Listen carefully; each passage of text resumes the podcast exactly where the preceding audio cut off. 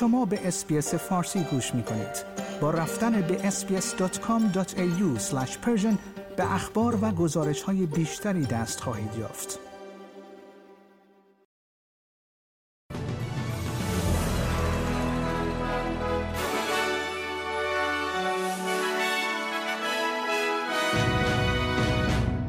فرانسه و استرالیا بار دیگر توجه خود را به منطقه اقیانوس آرام معطوف کرده و وعده همکاری با این منطقه در خصوص موضوعاتی از جمله امور نظامی و تغییرات آب و هوایی را دادند. دولت فدرال استرالیا اعلام کرده است که قربانیان خشونت خانگی از اول فوریه از ده روز مرخصی با حقوق برخوردار خواهند شد. و بونزا جدیدترین شرکت هواپیمایی ارزان قیمت استرالیا امروز برای نخستین بار عملیات خود را آغاز کرد.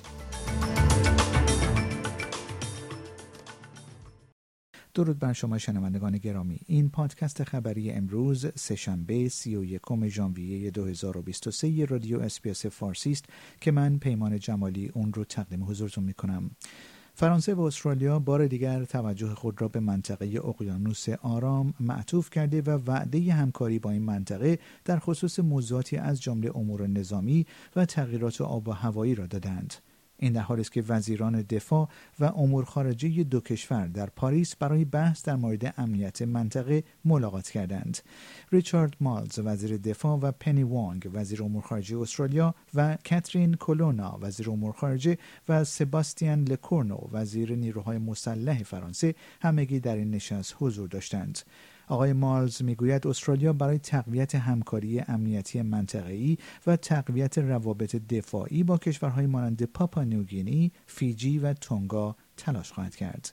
Australia and France working together in providing a supply of 155 millimeter ammunition to Ukraine.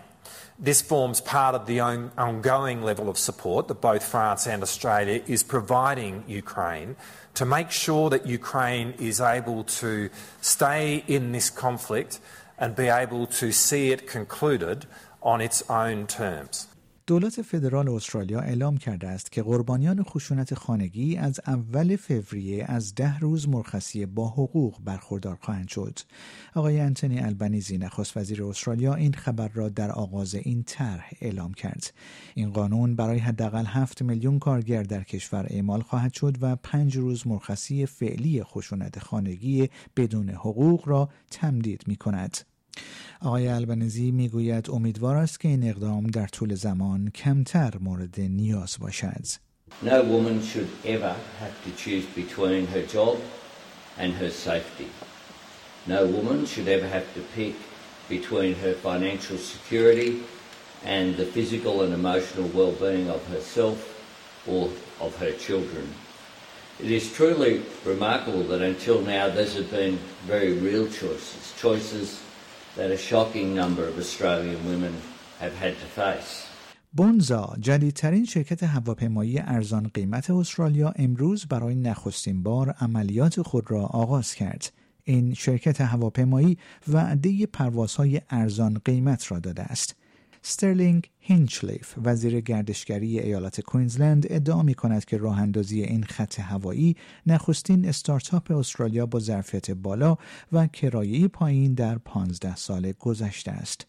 پرواز افتتاحیه این شرکت بین سانشاین کوست و سواحل ویت ساندی انجام شد.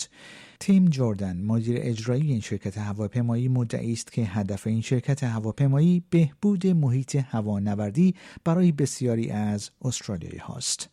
Bringing low fares, low cost fares to many parts, many large regional centres for the very first time. That's really what Bonds is all about. It's about new market stimulation and giving many, many places, many people the opportunity to travel to see friends and family and to explore this wonderful big backyard that we've had. We're about new market stimulation. We're about travel for the many, not the few.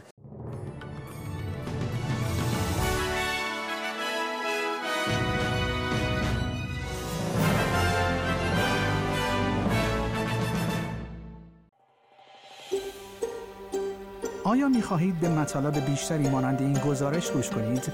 به ما از طریق Apple Podcast، Google Podcast، Spotify یا هر جای دیگری که پادکست های خود را از آن می گیرید گوش کنید.